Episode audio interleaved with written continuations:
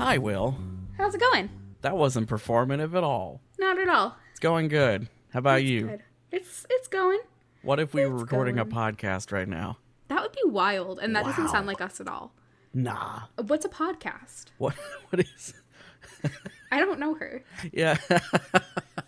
It's when two white dudes get together and talk about movies, and then they make fun of Batman and Robin, and it's really funny every time. Oh, you mean a YouTube channel? Sometimes they do special episodes on The Room. You know, the worst movie ever made.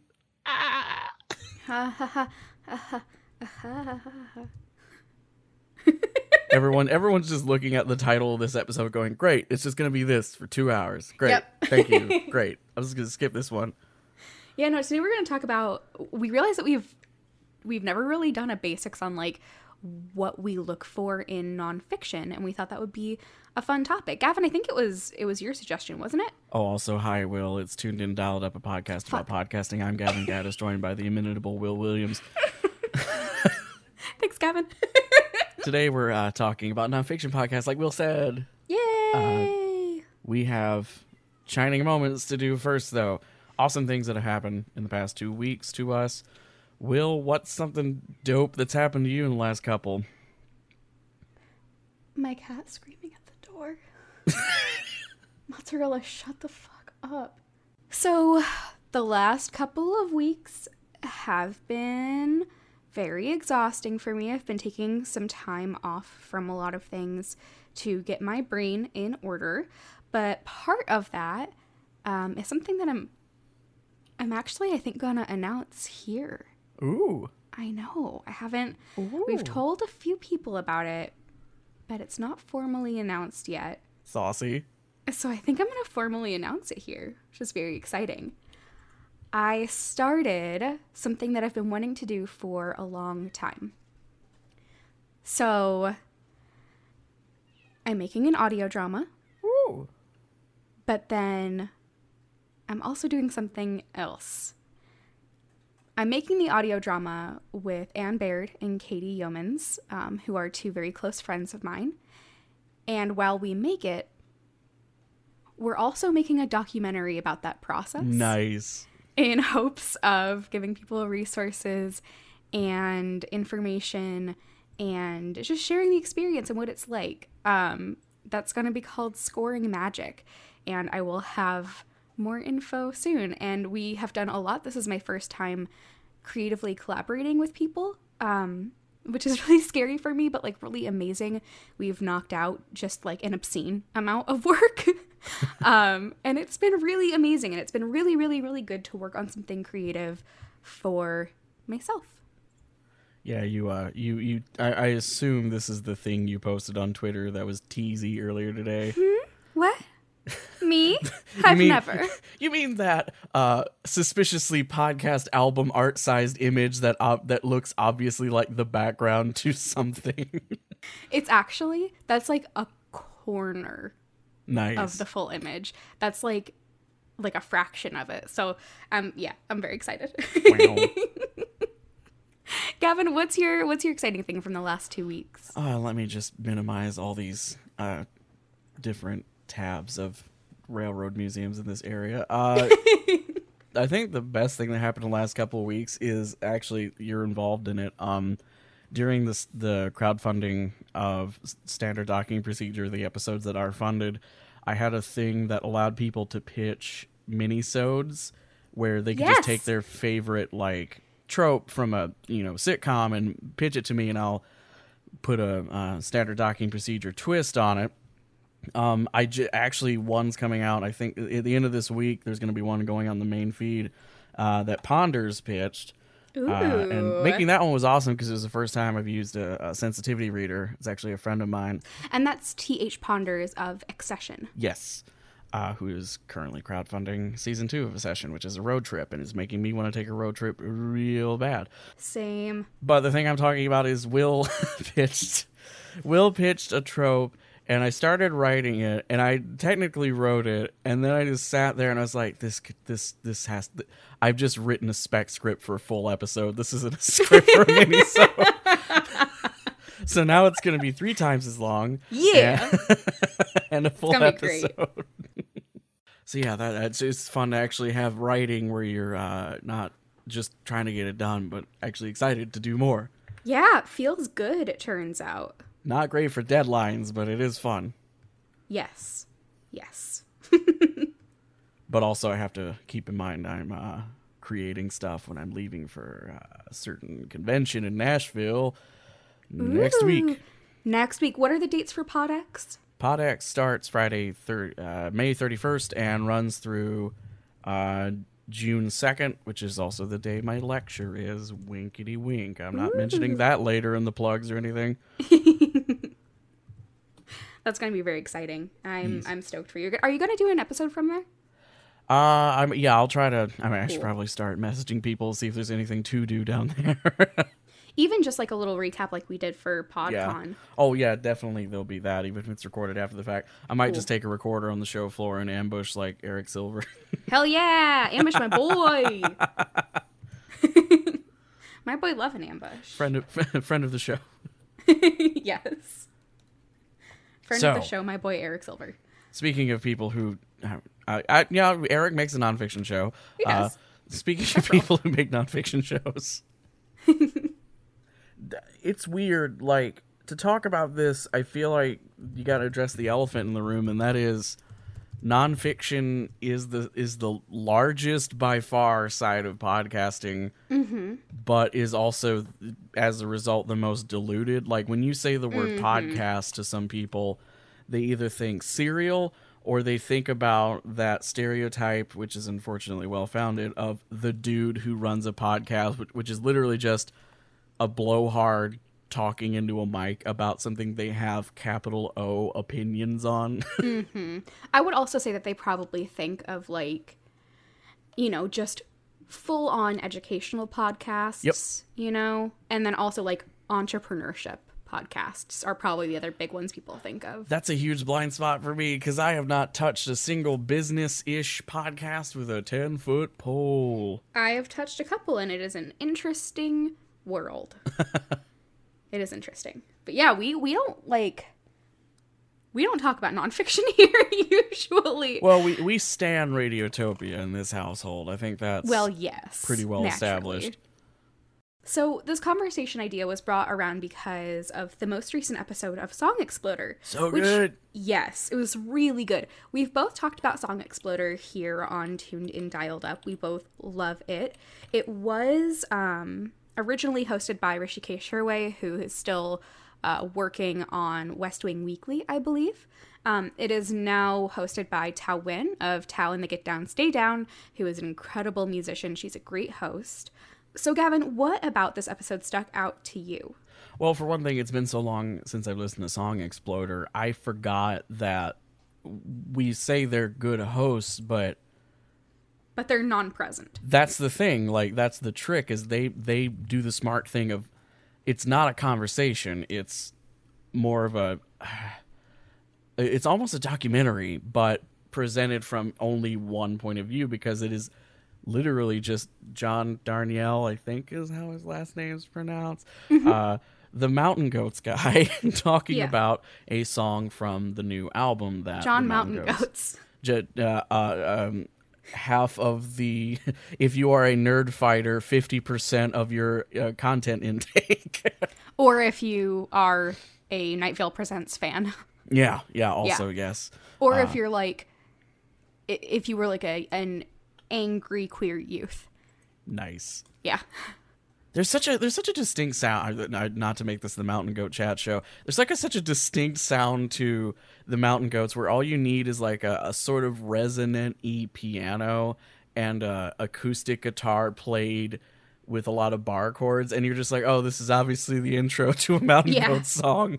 Uh, but yeah, just hearing his creative process, and it, it like it was delivered in such a concise way. I know I knew that is academically I knew that's how Song Exploder rolls, but I hadn't listened since the John Carpenter episode. Mm. So just to be like brought straight back into it with, oh, this is this is what being a musician can be like. Yeah. You should you should definitely listen to the um, Cranberries one. Yeah, I'm, I, was... I'm thinking about it. It's a, it's a. I, I, I detect there's a lot of sadness in that one. I don't yeah, know why. It's, it is a tearjerker. It was. It's the episode is about a song that was recorded while Dolores O'Riordan was sti- was still alive, uh. but put together after she had passed away. Ooh. Um. Yeah. It's a. It's a beautiful episode, but that'll get you.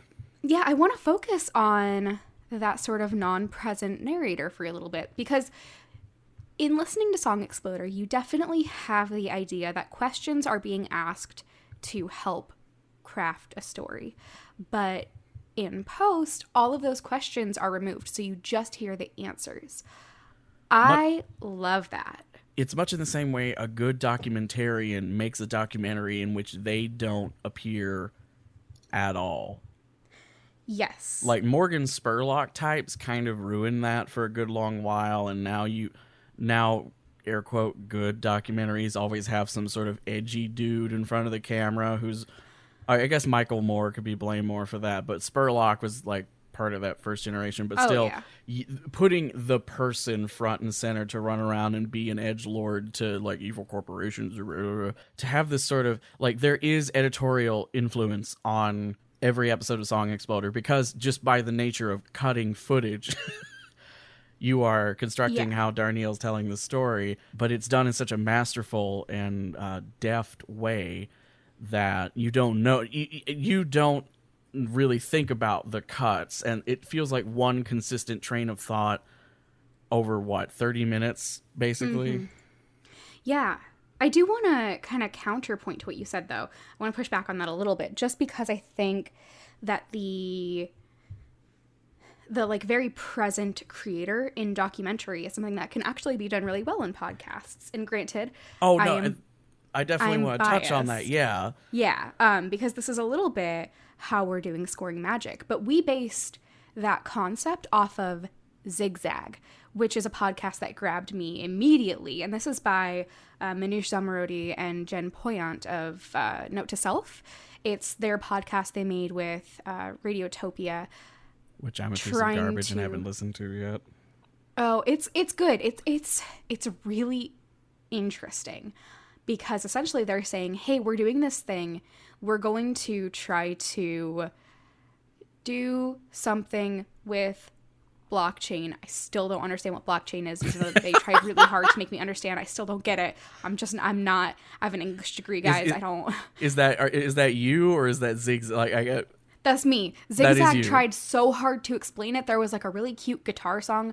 I understand that blockchain is Bitcoin's mommy, because that was part of the song. That's what I know. I don't know what that means. I was just wanting to make sure it wasn't like that's the pitch of Zigzag. No, no, the pitch of Zigzag is that they're going to start a new method of journalism that has more ethical transparency uh, via blockchain. I ah. don't know what that means, but it was really compelling. Um, and the the whole idea is that it's not just a documentary about people doing that. It's also yeah. the story about them leaving their very stable jobs to go do this thing. Um, and while we're at it, I guess we should say their very stable job was Note to Self, which is now back, and it's on Luminary. Um, so I think that that's some kind of dramatic irony, some unfortunate foreshadowing for Zigzag, but it's still really fascinating. Um, I think the difference here is that it's two women who are doing a podcast about, you know, being wom- women in a field that doesn't care about them. Wow. Uh, yeah. Yeah. Zigzag is really good. I, I'm, I mean, it's really interesting, because the thing I was going to pitch is like, you can like the, the, the argue, the argument for having a front and center, like putting the journalist front and center, is Arm and a Leg, which is similarly In, I mean, I mean, I, they're two very different shows, but in much in the same way that An Arm and a Leg is about someone who has is going through this period of leaving their stable job, mm-hmm. and now they're thrust into this unfamiliar situation. Except Arm and a Leg is about health insurance, which is just yeah. the most nightmarish thing in the world. Yeah, um, Arm and a Leg is also great. And I think, so we keep circling around, like, yeah, we love Radiotopia, we love Song Exploder, we love uh, Arm and a Leg, which was at least helped a little bit by Roman Mars at some point. Let me do my, um, let me do my Vsauce here. But yeah. Why do we like it? But what is good? This show isn't just for stoners, I swear. I think I think that what sets Radiotopia apart, what Radiotopia is most known for, is that it is this sort of like, you know, you take that that notion of like, oh, podcasts are just these educational, boring things. Radiotopia is like uh, if that had like a like a cool cousin, you know, like they're all really educational, but they are funny and kind of quirky and kind of weird and interesting. But most importantly, they are so uh, clean and modern in their approach. There is a lot of editing in these products that I'm sure people are going to say, oh, this is over-edited. Oh, it's so over, it's so over-processed. They, like, put music and stuff and transitions. Uh, it sounds good, and I don't like that. Hi, I'm um, Jim Reddit. Fuck your effort. I want. I just want to hear people eating chips and talking about movies I don't like. I'm Jim Reddit, and when people are good at things, it reminds me that I'm not. And so I feel threatened. Hi, Reddit. Hi, Reddit. Love you, but also, you need to get your shit together. Get your shit together, Reddit. So, I mean, so they do sound clean, and they are, again, they're very produced. Um, I would say that they are not nearly as produced as something like Radiolab, where Radiolab's uh, where the peak Radiolab of that. Is. Yeah, it's Radiolab. I would say sees every episode as a composition, which makes sense because uh, Jad Abumrad has, you know, a degree in uh, Jad Abumrad has a degree in music, but like specifically avant-garde music, I believe. Uh, so. Each of the episodes of Radiolab are seen as, you know, like, as more of a composition. Is well, the moral I mean, of just the look at the Radiolab intro, like... Yeah. They actually have an episode um, that's, like, kind of a, like, a mini episode or, like, a special episode where he breaks down how he made the music in one episode just using a word that one of the speakers used. Like, he just took apart all of the sounds of that one word. And that's wow, how... he, he pogoed an episode. Or, yeah, uh, pretty except, much, but, like, except he didn't even more abstract. Duck real hard. Yeah. Yeah. But yes, I, so I, for me, if it's something that is in any way, if it's, if it's, like, sixty percent more educational than it is comedic, like... Yeah. I need it to be edited really well. Even for comedic podcasts, I need some kind of editing, which we ta- we've talked about many times before. Um, what grabs you in like that sort of educational or like single focus nonfiction? Passion about the topic. Like, yes, I, I can listen to a show I straight up don't agree with a lot of the time and still will be sucked into it. Case in point, I uh, Wild Thing. I gave a great review, I think, if I remember correctly. Yeah. uh, Wild Thing is a uh, show in which a journalist finds out she is cousin to a huge name in the Bigfoot science field, it, and that guy just died. And she figures out, oh, wait, I can kind of get a glimpse into the world that this person I didn't know about that I was related to lived in, by using his last name as cultural cachet to get into places I normally wouldn't be able to get into. Uh, and it is a it is a nonfiction predominantly show about, you know, just the search for Sasquatch, the search for Bigfoot, uh, and interviewing a bunch of people, like from people genuinely looking to people who make Bigfoot themed merch for the hell of it. Uh, There were quite a few things in that show that uh, were I feel were done in the spirit of a lot of people who claim they have Bigfoot evidence, where it's like obviously a crock, but we're doing it to have fun here and make more episodes. Uh, but that that's the kind of thing that can keep you go, keep me going in in a nonfiction show is when there's like obviously like excitement and a consistent pace to it, even if some of it was manufactured. Yeah.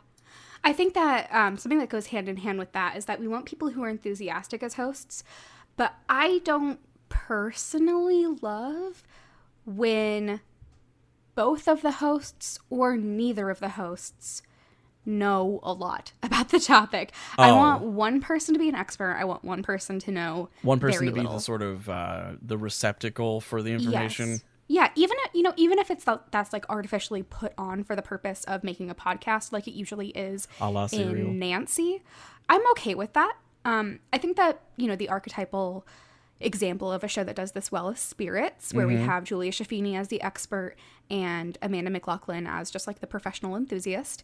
Um, but another one that I want to talk up is The Verge's Why Do You Push That Button, Ooh. which is, it's really good. Um, I actually, I found it because Claudia Amenabar was in an episode Ooh. and uh, about fandom and some things. And Why'd You Push That Button is a podcast about technology, but specifically like why we make the choices we make in technology and how those choices are informed by design. Ooh, I like this. Yes, but all of it is through this like hyper-millennialist uh, like mindset. Like one of my favorites uh was like, why would people sign up on exclusive dating apps? Like I think The List is called is one of them, oh, where yeah, like you like... have to pay money and be like super famous and like oh yeah there's that one famous one in like New York where like you have to be famous to get into it, yeah and like some you have to do like a credit check. Uh, so they asked people about that and it was super interesting. The most recent episode was um like if people who have iMessage judge Android users because they have that lime green text bubble instead of the blue. Um, and it started because one of them went on a Tinder date and or some other dating app date. And uh, the dude who was texting her would only message her in the app. He wouldn't text her. And she was like, this is super weird. And so she, when she got there, he explained that he had been ghosted. And his theory is that it was because he's an Android user and he had the lime green bubble, which at first sounds ridiculous. And you're like, okay, dude, probably you just suck. Um, but then you listen to the episode and you're like, okay, maybe there's something to this. And what I like is that it seems like they switch off a little bit. The hosts are Ashley Carmen and Caitlin Tiffany. Um, but like always one of them has a thesis that they're bringing in. And the other one is like, I don't know a ton about this. Inform me. And also here's maybe my thesis after hearing a few people. And then, you know, the other host will come back in and say, well, that is a thesis people have, but here's more information. And what's nice is that, again, even when it's maybe a little bit artificial, it really helps the pacing and it really helps the listener feel guided through the experience. Because like, so I was talking about this episode with the, um, with the green bubble to my husband, Zach, and Zach, perfect sweet thing that he is, uh, is not terribly tech literate all the time. Um, I, Zach, if you're listening, I love you. You're great. Uh, thanks for doing all the math in my life because I'm not math literate. Ooh, see, we got balance. Uh, so he didn't know this thing, but I knew that if he had listened to the episode, he would have totally understood what they were talking about. Yeah. Um, he, and he wouldn't have felt like he was being spoken down to, probably. Um, that balance is really, really, really important to me. Just as important to me as the enthusiasm. That definitely feels like uh, it would live well in a playlist alongside uh, Decoder Ring. Yes, exactly. It's it's very much up there with uh, Decoder Ring, Note to Self again, um, probably Mystery Show, things like that. Mm-hmm. Um, is Decoder Ring Slate or is it also The Verge? Decoder Ring is Slate. That's what I thought. And now we have things with Vox too. Yeah. Yeah. And Luminary. Yep. Um, actually, that's another... That's another really great one to talk about. Um, we should maybe pivot to comedy and see yeah. what we look for in that. Um, I here, the thing is, there's one show that's like super popular, and I, uh, me three years ago would have pointed to it immediately. I haven't listened to it since then, but The Dollop used to be like. Oh yeah, I've never listened to that. The Dollop. I should. It function. The early episodes are just like fucking it's great. Uh, The Dollop is Dave Anthony and Gareth Reynolds are two stand-up comics who are friends. Uh, Dave Anthony is big onto like looking up weird shit in American history.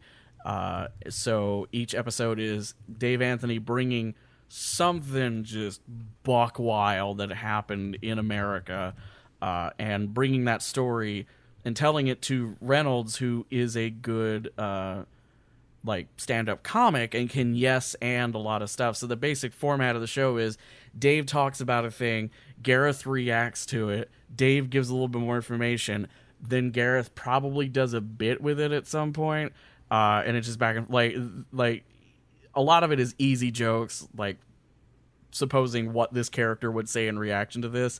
In fact, The Dollop is actually the reason why I haven't watched The Greatest Showman yet, because their episode on P T Barnum is fantastic and will nice. cement P T Barnum as a piece of shit in your head forever.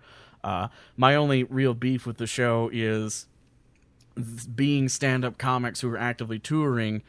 They're They it, it went from being a mainly in studio, not studio, in apartment show to being predominantly live recordings that are historically not great audio and mm. or recorded in hotel rooms after live shows of their of their stand up. So they're zapped and recording under blankets, and you can hear thunderstorms sometimes, and they're obviously not one hundred percent there.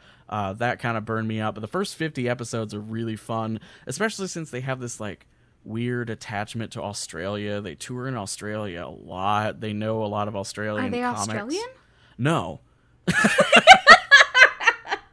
But whenever they go to Australia, they will do a uh, they will do an Australian piece of history, including the history of this tiny island that got that got infected with, I forget what, I think it was penguins, but it was like it had a invasive species that the government tried to like eradicate with this whole uh, you know, old lady swallowed a fly, so now we're gonna put a cat in her stomach to catch the fly. Oh no, the cat's in there now. Like, it just starts this chain reaction. Um, it also has the best own of a uh, of an Australian audience being judgy about something racially bad in America's history. Oh, come on, Australia.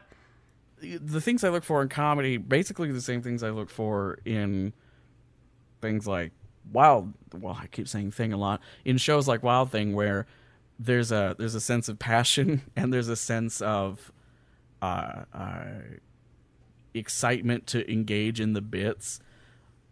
The show that has been dominating my listening over the past two weeks ha- is a objectively successful podcast that makes thousands of dollars on Patreon. Uh, called Blank Check with Griffin and David, which stars mm-hmm, uh, mm-hmm. Griffin Newman, who, if you watch The Tick on Amazon Prime, and if you have Amazon Prime, you should watch it because The Tick is the best superhero show ever made. Uh, it's Griffin Newman and David Sims, who is a film critic.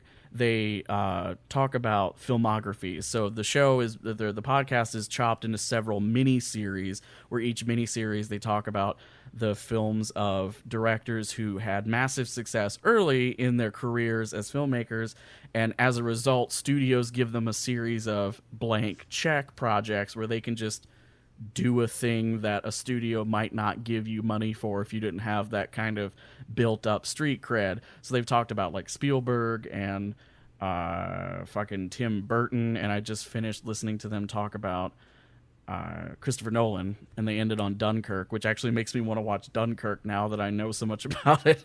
Uh, but the thing that grabs me is each episode. Will, you would hate this show. Each episode, this each episode is two fucking hours long. No, and it is no, that's almost, illegal. Almost no editing, even though they have a producer in the room who's basically a third host. Ben's awesome. Uh, there's so many running bits, like running gags and sound bites that get played, like it borders on fucking Morning Zoo radio. Uh, like anytime someone mentioned, like anytime like edgy Suicide Squad stuff is brought up, someone will go, sounds like it's pretty twisted, and then you'll hear a sound cue of a, a guitar going, wait a minute now, and then one of the hosts pre-recorded going, twisted. Uh, there's all these like recurring bits. But the thing that keeps the show going is Griffin, um, Griffin Newman specifically. Both of them are such fans of the art of cinema and the process of filmmaking that they have committed so many things to memory about these filmmakers or are looking them up before the episode that you're not just hearing people talk about The Dark Knight. You're hearing people talk about uh, uh, all of the behind the scenes machinations and who was going to be the Joker before Ledger was chosen and uh, all the like unfortunate uh, cultural effects of Heath Ledger's Joker after the fact. It's just this show about people who are super passionate about movies. So passionate, uh, Griffin Newman, as a kid, just committed box office numbers to memory. So at the end of every episode, Jeez. at the end of every episode, they have this game where uh, David will pull up the top ten movies at the box office the day the movie they're talking about came out, and Griffin has to guess the movies with cl- with clues like it's a comedy with someone you like in it. And he's like, well, it's nineteen eighty-one and it's the summer, so it's it's it's uh, wild. But Blank Check is one of those shows where like it breaks a lot of rules. It has no fucking editing. It's got all these just morning zoo radio sound bites. But there's this kernel of passion about the the process and the thing they're talking about. They're not a bad movie review podcast. They talk about bad movies, but they talk about why they're bad and what affected that. Yeah, I think I think I'm the opposite.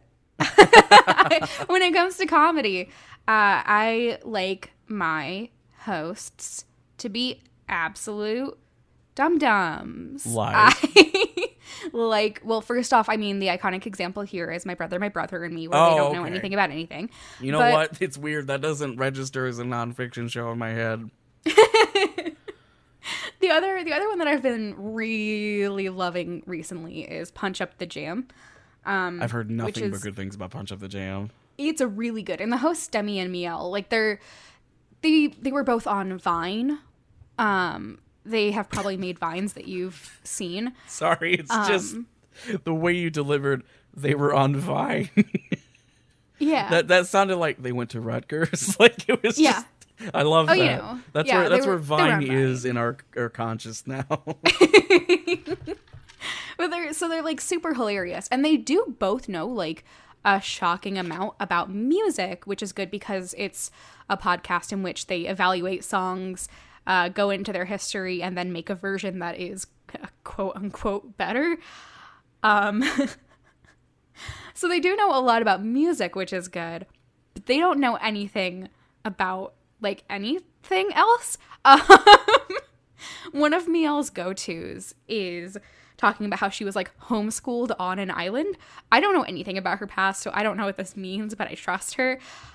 And I mean, first off, I like that she gets to kind of, I don't want to say play this role because it's an, you know, it's a nonfiction podcast, but I like that she gets to pull on this comedy of like absolute dum-dum uh, that is kind of only reserved for men usually in comedy. Like if women are being big dum dum, yeah um they it's usually like a it's usually Gavin, a man writing it it's usually a man writing it. And Gavin, you know that episode of Community no where it's the cr- oh, Gavin. Gavin oh both you and the listeners are just like, wow, oh. Gavin just lost a lot of points.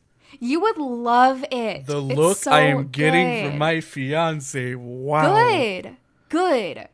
So there's this episode where it's a parody of Glee, and they're I'm all trying to. In.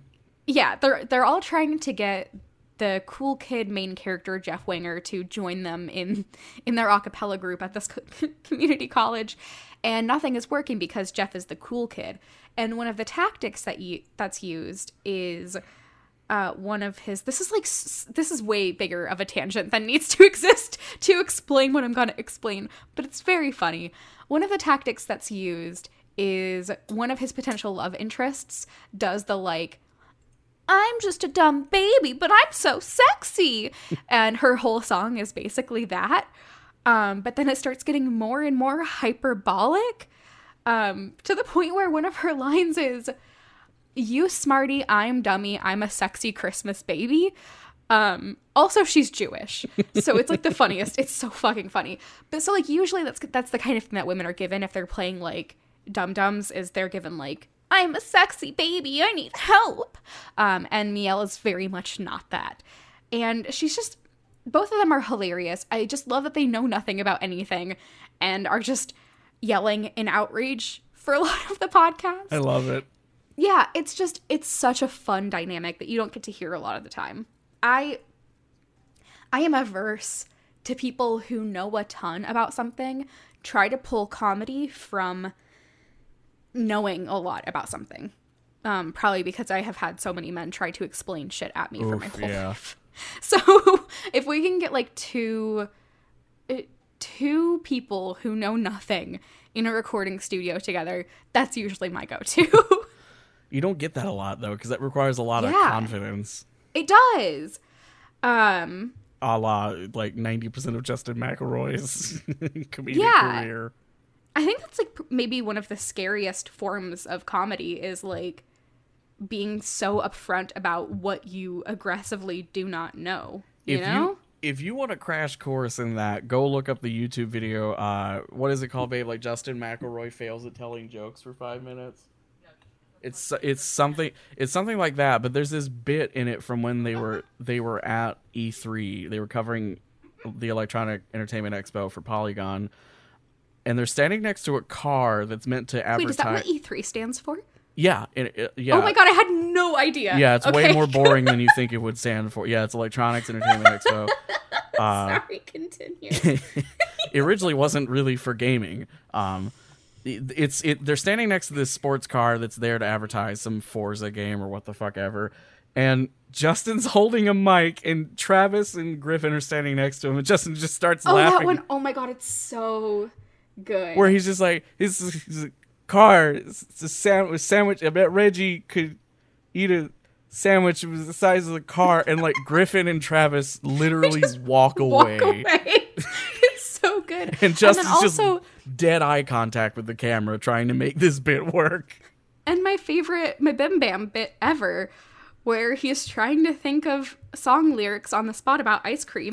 And he says that one of the flavors is brown. Not as good as brown. Not as good as brown. This bit yeah, was a that's mistake. Just, that's exactly my sense of humor. Like, it's it's not punching down at all. It's just kind of punching self. You know? Yeah.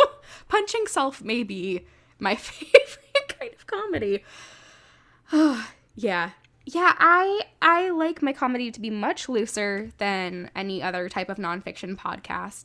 Um, still have some key editing in there. I, I don't want to hear people drinking a soda. Oh, jeez. I don't want to hear the tangents that don't make any sense to anybody who's not in the room. Now, I will say a good crisp uh, can crack, leave it in.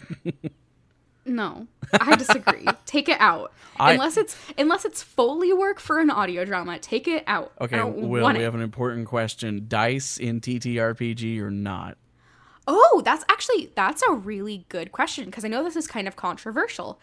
Um, I like... Thin Ice. Some. Oh. I like, I like just a sprinkling. I don't want it every single time. I like it if it is a very important role. I also really ah. love how twenty-sided Stories does it, where like in the Pokemon arc that they did, instead of it, instead of you being able to hear the dice, it's a little Pokemon like loop yeah. like thing that exists in the universe. Um, I think that that could go really wrong a lot of the time, but also well, twenty-sided Stories so meticulously edited. Yes, and it can pull on those sounds that already exist. Oh, yeah. But I also you, think... You want to talk about something that gave me fucking chills because it was using pre-existing sounds. Jesus. The first the first time the Pokeball sound goes off, wow. Oh, yes, yes. But yeah, I also, so with, with actual play, I also am not a big fan of hearing games where people have to roll a lot. D and D, um, like right? Narratively, I like D and D actual plays sometimes when they're done well. Um, join the party. But as obviously. Far as like the sheer amount of across the table, I just I think I think campaigns work best in the audio format if the D M or G M whatever is somebody who will only require roles when it's absolutely needed. So because of that, most of the roles I would hear anyway are going to be eliminated by having a D M who's adept at audio. Yeah. That felt extremely pretentious. No, like I. But also, I stand by it. So. I really, I like good dice audio. Like if you can read, mm-hmm. if it's like I'm hearing fifty percent of the the echo off the wall across the room as the die is rolling, and not just the die on the table. It's mm-hmm. not not good. But um, I am also of the maybe controversial opinion that if your dice roll noise itself is not satisfying, you should take the number that you rolled, but for the audio, you should roll again. And you should do, basically do your own Foley work and roll it until you have a good roll noise. I would go as far as to say just have a stable of good roll noises and cycle through them when you edit. Yeah, legit. I just, I can imagine those getting repetitive. I think also I, the D twenty is the problem, because listening to uh, Critical Bits, they use D six because it's a, it's a Powered by the Apocalypse. And, like, two d six, they get about, like, a second of travel time. Yeah, and here, you can, hold up. They sound good. A d twenty can just... Uh, the pioneers used to ride these babies for miles, like... Here. I don't know where we were. I just... Good, good question. You lost me. I legitimately was just like sitting here looking at these different tabs I have open. One's about a fucking li- a, a repossessed uh, steam locomotive that they st- the museum moved cities, but they couldn't move the trains, so a judge had to evict a fucking train. That is the thing that has happened. And now good. The train is crashing on another train's couch in Kentucky for a while. uh, this is the shit that happens with old, old ass locomotives. Uh, yep. Yeah. So we're talking, we were talking, we, we had just circled around um, the, the like self-deprecating, intentionally failing comedy. Yes. Uh, dice. We were talking about dice. dice. I suspect you were trying to get a good dice roll Foley and something happened. I was.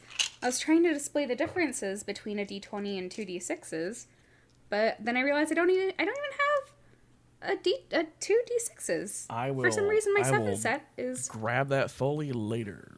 Okay, well I'm gonna do a d twenty for you. Oh yeah, see, that's I, actually a good one. I love it. The shitty ones are the ones that like go across the table and then someone else has to be like, it's a twelve. Yeah, yeah, that's not fun.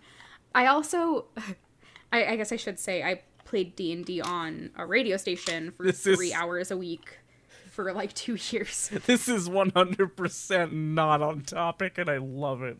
Well, I was gonna say, I got really good at rolling dice for audio because I really wanted it to sound good. Nice.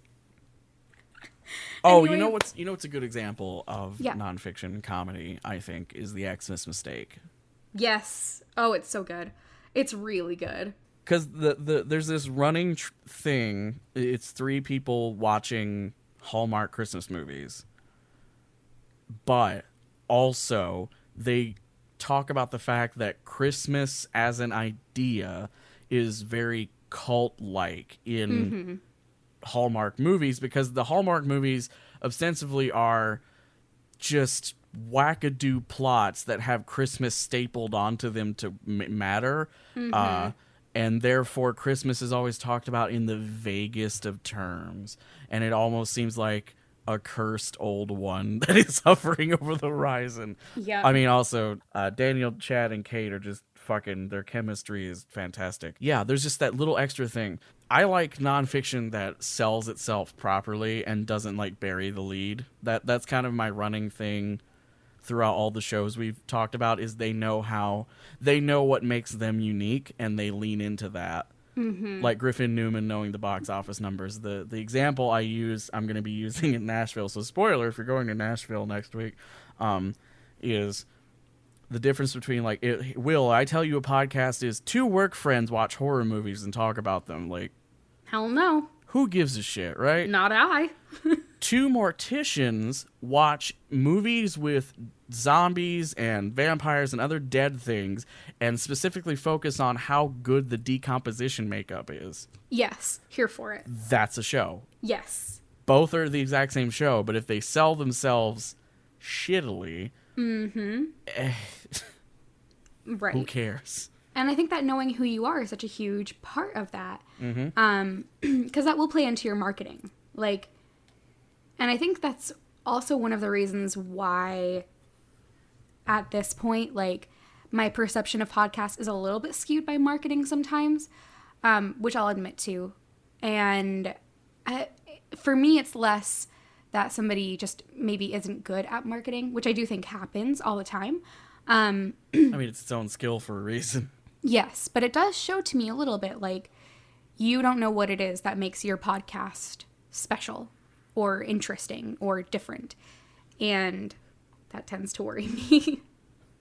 I mean, th- th- that's why you, that's why it, it's important to, like, know what movie you're making when you start mm-hmm. making a fucking movie. Like, people tend to run into podcasting head first and be like, ah, well, I got it. Like, this is obviously people want to hear me talk about this thing, mm-hmm. not the really famous person who got here three years before me.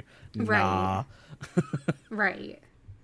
Gavin, is there any is there any podcast that, like, hits almost everything that you want in a podcast perfectly? Like, in a nonfiction podcast? Like, something that you can point to as an example of, this does all these things right? Tuned in dot no. that that's that's because we don't. It's it's hard because, like, I will fall into nonfiction holes so hard. You know what? Fuck it. I'm gonna say this, and it's gonna sound like a joke. Okay. The, the empty bowl. Yeah, no, that that seems totally on brand for you. I'm not surprised by that at all. And I know I've been talking about Justin McElroy, and it is ostensibly his show, but it is two people talking about breakfast cereal with generic spa music laid over in the background and the sounds of, like, waves. And the the hook of the show is it's a, a relaxing show about breakfast cereal that will uh, help ease anxiety. And it's just two dudes talking about cereal, one of which runs literally a cereal blog. And the other one's just Justin McElroy, who likes breakfast cereal. And the thing is, by cre- by creating these walls of, like, we're not going to yell, we're not going to be overtly negative, you open yourself up to all these comedic moments, like when the, I think it was when they were talking about the Sour Patch Kids cereal. I'm just going to let everyone listening who's never heard of that cringe for a second. Yeah, just take that in for a second. Sour Patch Kids cereal that you eat with milk. There was talk of this, this you know, uh, the, the, the cereal reviewer, I forget his name, was talking about, because I haven't listened to this, I haven't listened to the podcast in forever. They haven't uploaded over a month. Uh, the reviewer is talking about how, yeah, the Sour Patch Kids cereal is actually pretty good dry. When you put it into a, a milk, it makes the milk taste sour, and I thought it was an interesting experience. I, I thought it was an interesting experience, and Justin McElroy, with his perfectly level voice, trying to be calm, just says, "You have just said one of the most challenging things I have ever heard in my life." Like, if it was on the Bim Bam, he probably would have been yelling, and the soundboard would have been going off. Oh, that goddamn soundboard.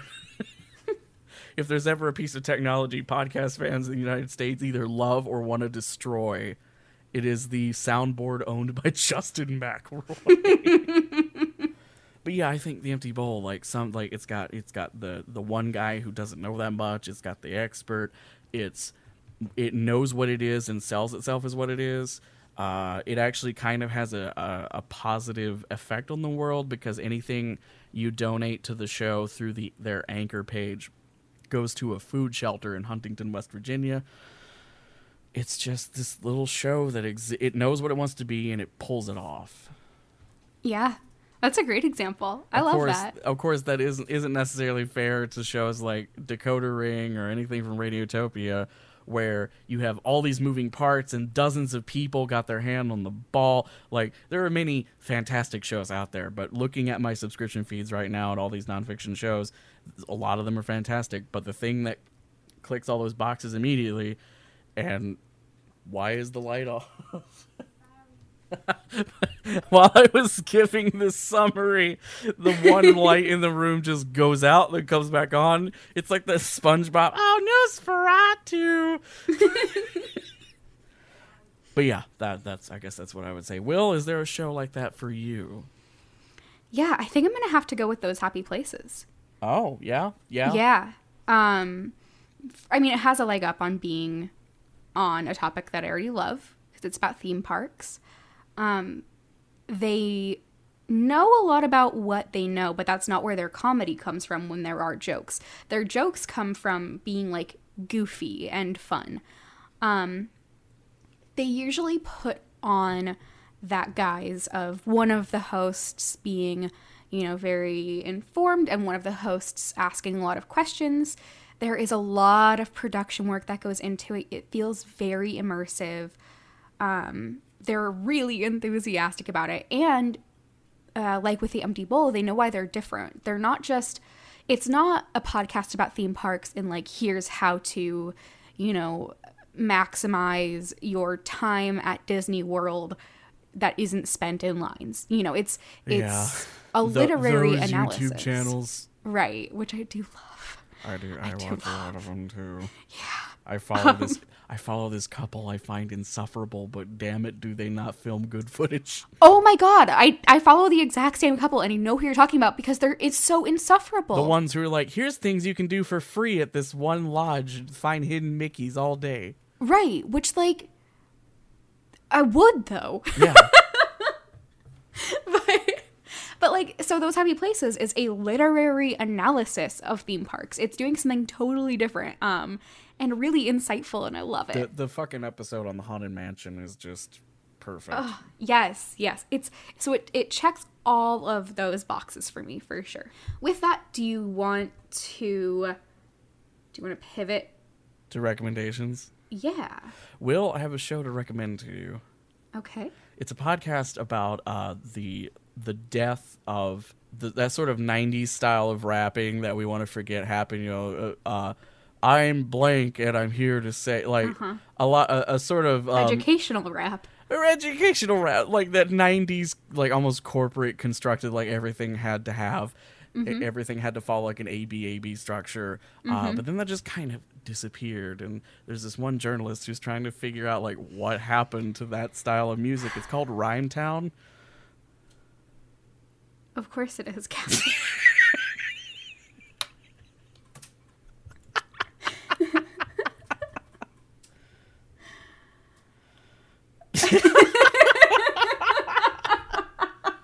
I knew if I sold it for too long, you, you would catch on.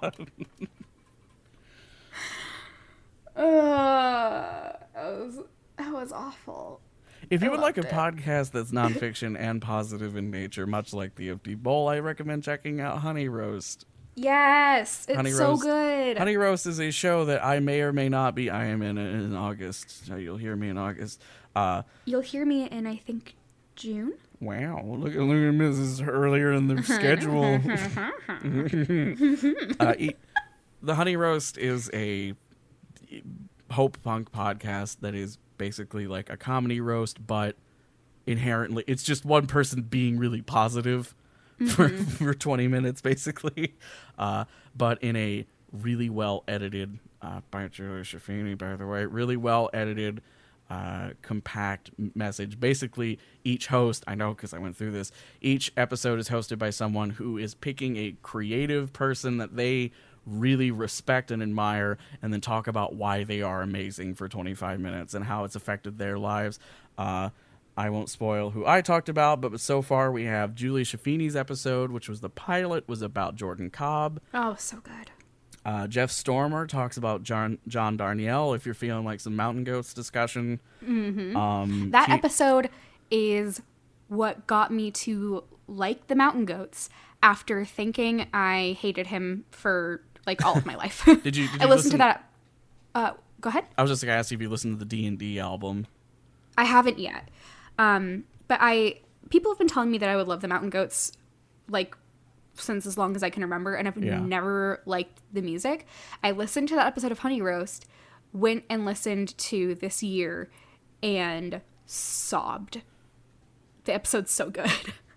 We also got uh, T H Ponders has talked about uh, Max Temkin, creator of Cards Against Humanity. Mm-hmm. Uh, and the most recent episode as of this recording is uh, Michelle Agresti, Rose, Sprig and Snow, which I haven't listened yeah. to that one yet. There's Oh, it's so good. I, I assume um, Brigham has one... heard about it by now. Oh, yeah, yeah. Uh, there's also one where M. Montuani uh, of The Van uh, honey roasts Gabrielle Urbina from Wolf three fifty-nine. That's very lovely. I, I might be avoiding that one because I haven't listened to any of Wolf three fifty-nine. Oh yeah, listen, d- well, probably listen to that first. There's not too many spoilers, but yeah, it's it's very very good. Yeah, uh, the podcast community, unlike oh I don't know viewers of the most popular television show of all time, are actually pretty good about not spoiling stuff. Yes, I literally know the ending of Game of Thrones twenty le- less than twenty minutes after. Because someone retweeted uh, in, in a, a meme that didn't have any like text in the tweet, so there was nothing my blocks could do to stop it. Thanks, people making Simpsons memes about Game of Thrones. It was great. If you want positive things in your life, the Honey Roast is where you go. Will, yep. what do you got for? What do you got? Okay, are you are you ready for my recommendation? Let, let's let's go. Have you heard of the podcast about the person obsessed with taking care of their van? It's called Care of Van. that, that's good. That's I, I'll I'll tell you this that that joke is funnier given that we just mentioned the van. Yeah. No offense to the original but also, joke, but also car- Caravan. That is really good. That comes from Jeff Van Driesen. Uh, of course it came from Boston. Fucking Jeff. Okay, yeah. Yeah, I get it. Of course it came from Jeff. Jeff Van Driesen is so good. Just such a delight. I read it verbatim because because his post about it was perfect. It needed nothing else from me. Uh, my actual rec. My actual rec uh, this week. Have I recommended This Is Love yet? I think I did. Uh, you might. I, I know I, I started listening to This Is Love a few weeks ago. I, I haven't mentioned it on the show yet, so I think that's what's blocking me from saying yes or no. Hmm. But even if you have, recommend it, because Phoebe Judge is fucking great. Yeah. Yeah, you know what? Fuck it. So, uh, This Is Love is, shocker, a Radiotopia production by the creators of Criminal, but it is an investigation in love, and it's an all kinds of love, usually romantic, but not always. Uh, there is an episode about a whale. I people loved it. I did not listen. So just if you're reasons. if you're scared of whales, skip it. Um, but their current season um, focuses just on Italy. Oh, which is really interesting. Wow. Um, I am biased, being very Italian, but no. it's I know, I know. But, like, the first episode is on a town that is uh, entirely celebratory of ugly things. They have a club where if you're ugly, you get into it, and there's, like, a test you have to pass. Like, visually, it's so interesting. Um, it's it's just a fascinating inquiry in love. It, it's told beautifully. It's very tender. Phoebe Judge's voice is just so soft and yeah. nice and velvety, and it works so well for this topic. There's a reason uh, there's an episode of Criminal that starts off, that, or a mini, a bonus episode of Criminal that's just them soliciting uh, people saying, "I'm Phoebe Judge. This is Criminal."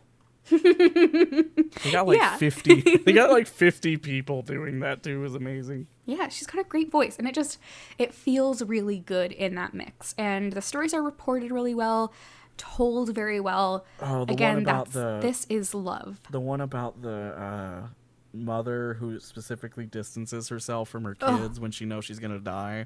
Ugh. Ugh. Yeah. Ugh. Ugh. It's a great... Yeah, This Is Love will fuck you up. Yeah. All right. Wow, I should have saved the honey roast for the second one, huh? Um...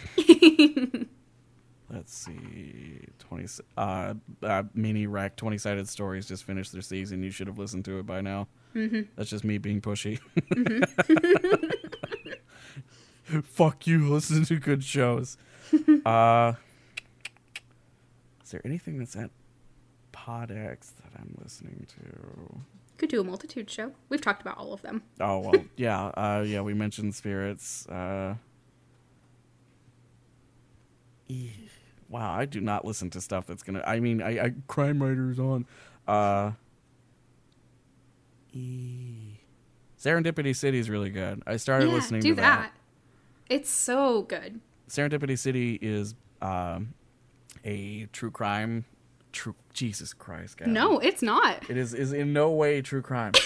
um, that would be really scary.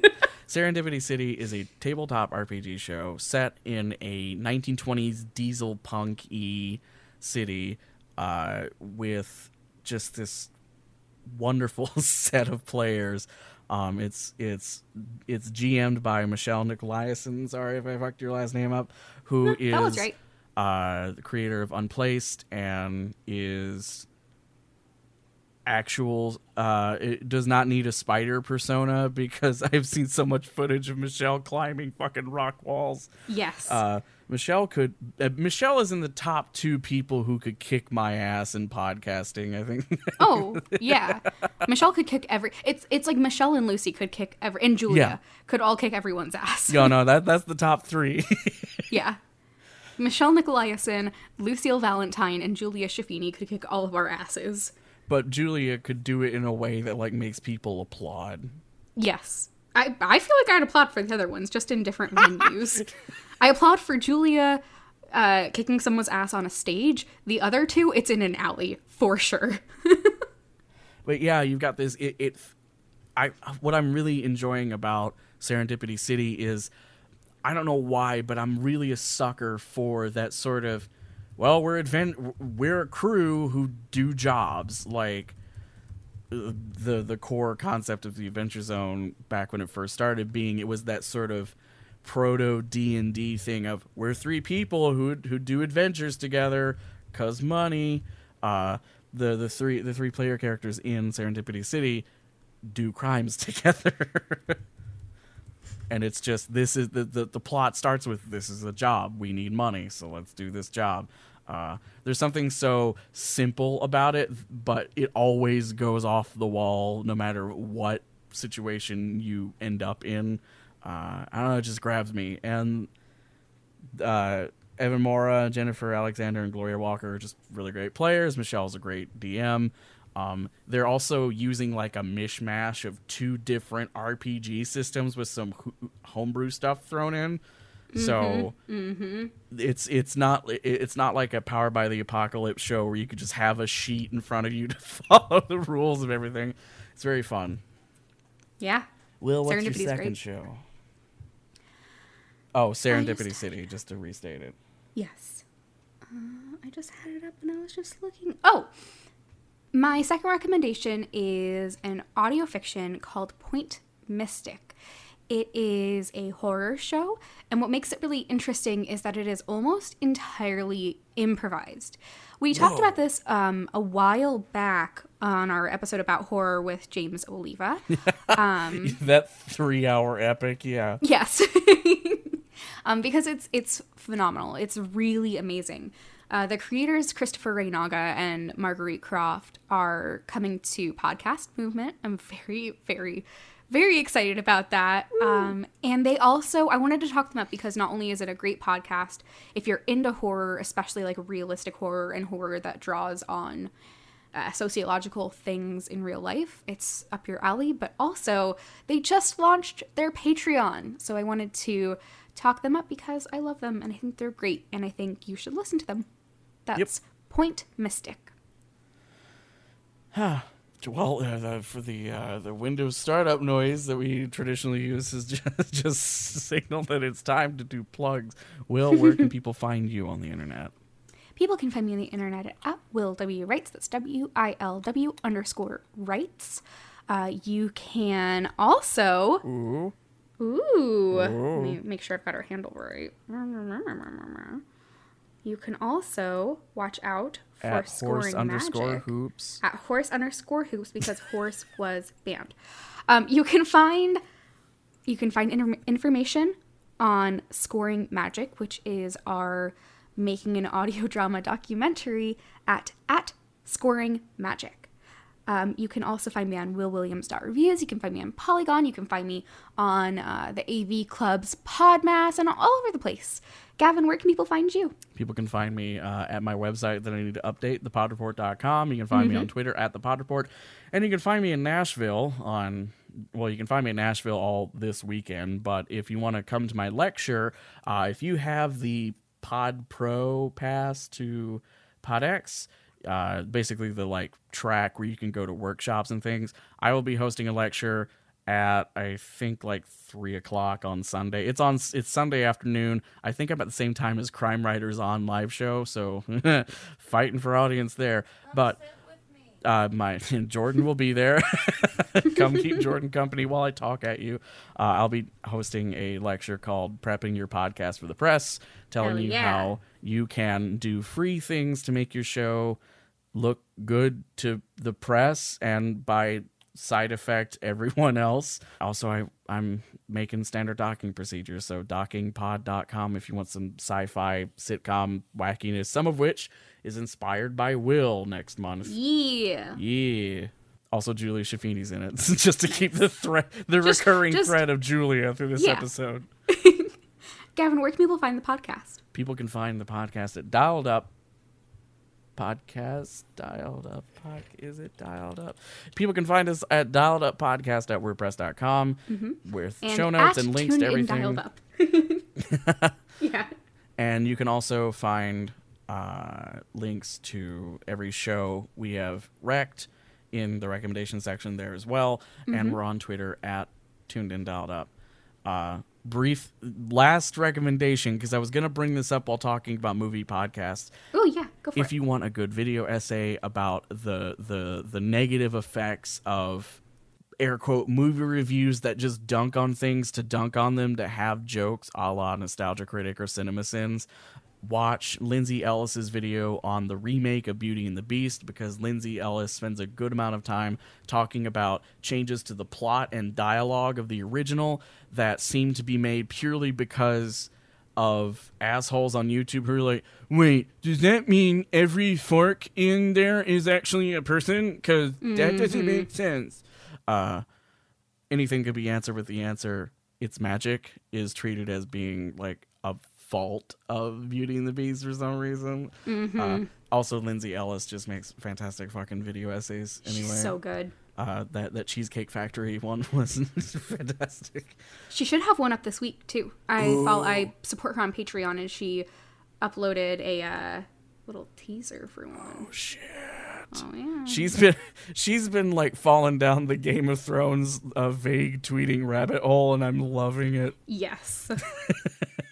But yeah, uh, that's all that. Thank you so much for listening to this mega episode of Tuned In Dialed Up. Woo. Cannot wait to see y'all next episode, and can't wait to meet some of you beautiful people in Nashville. It's going to be awesome. Will won't yeah. be there, but I will. Nope. Yeah, hug Gavin for me. What? You said I will. You're not willing. No, I will. Oh, my God. If I did that, you would slap me. Love y'all. Bye. Bye. Are you? I thought you guys were done. We were. That was me signing off.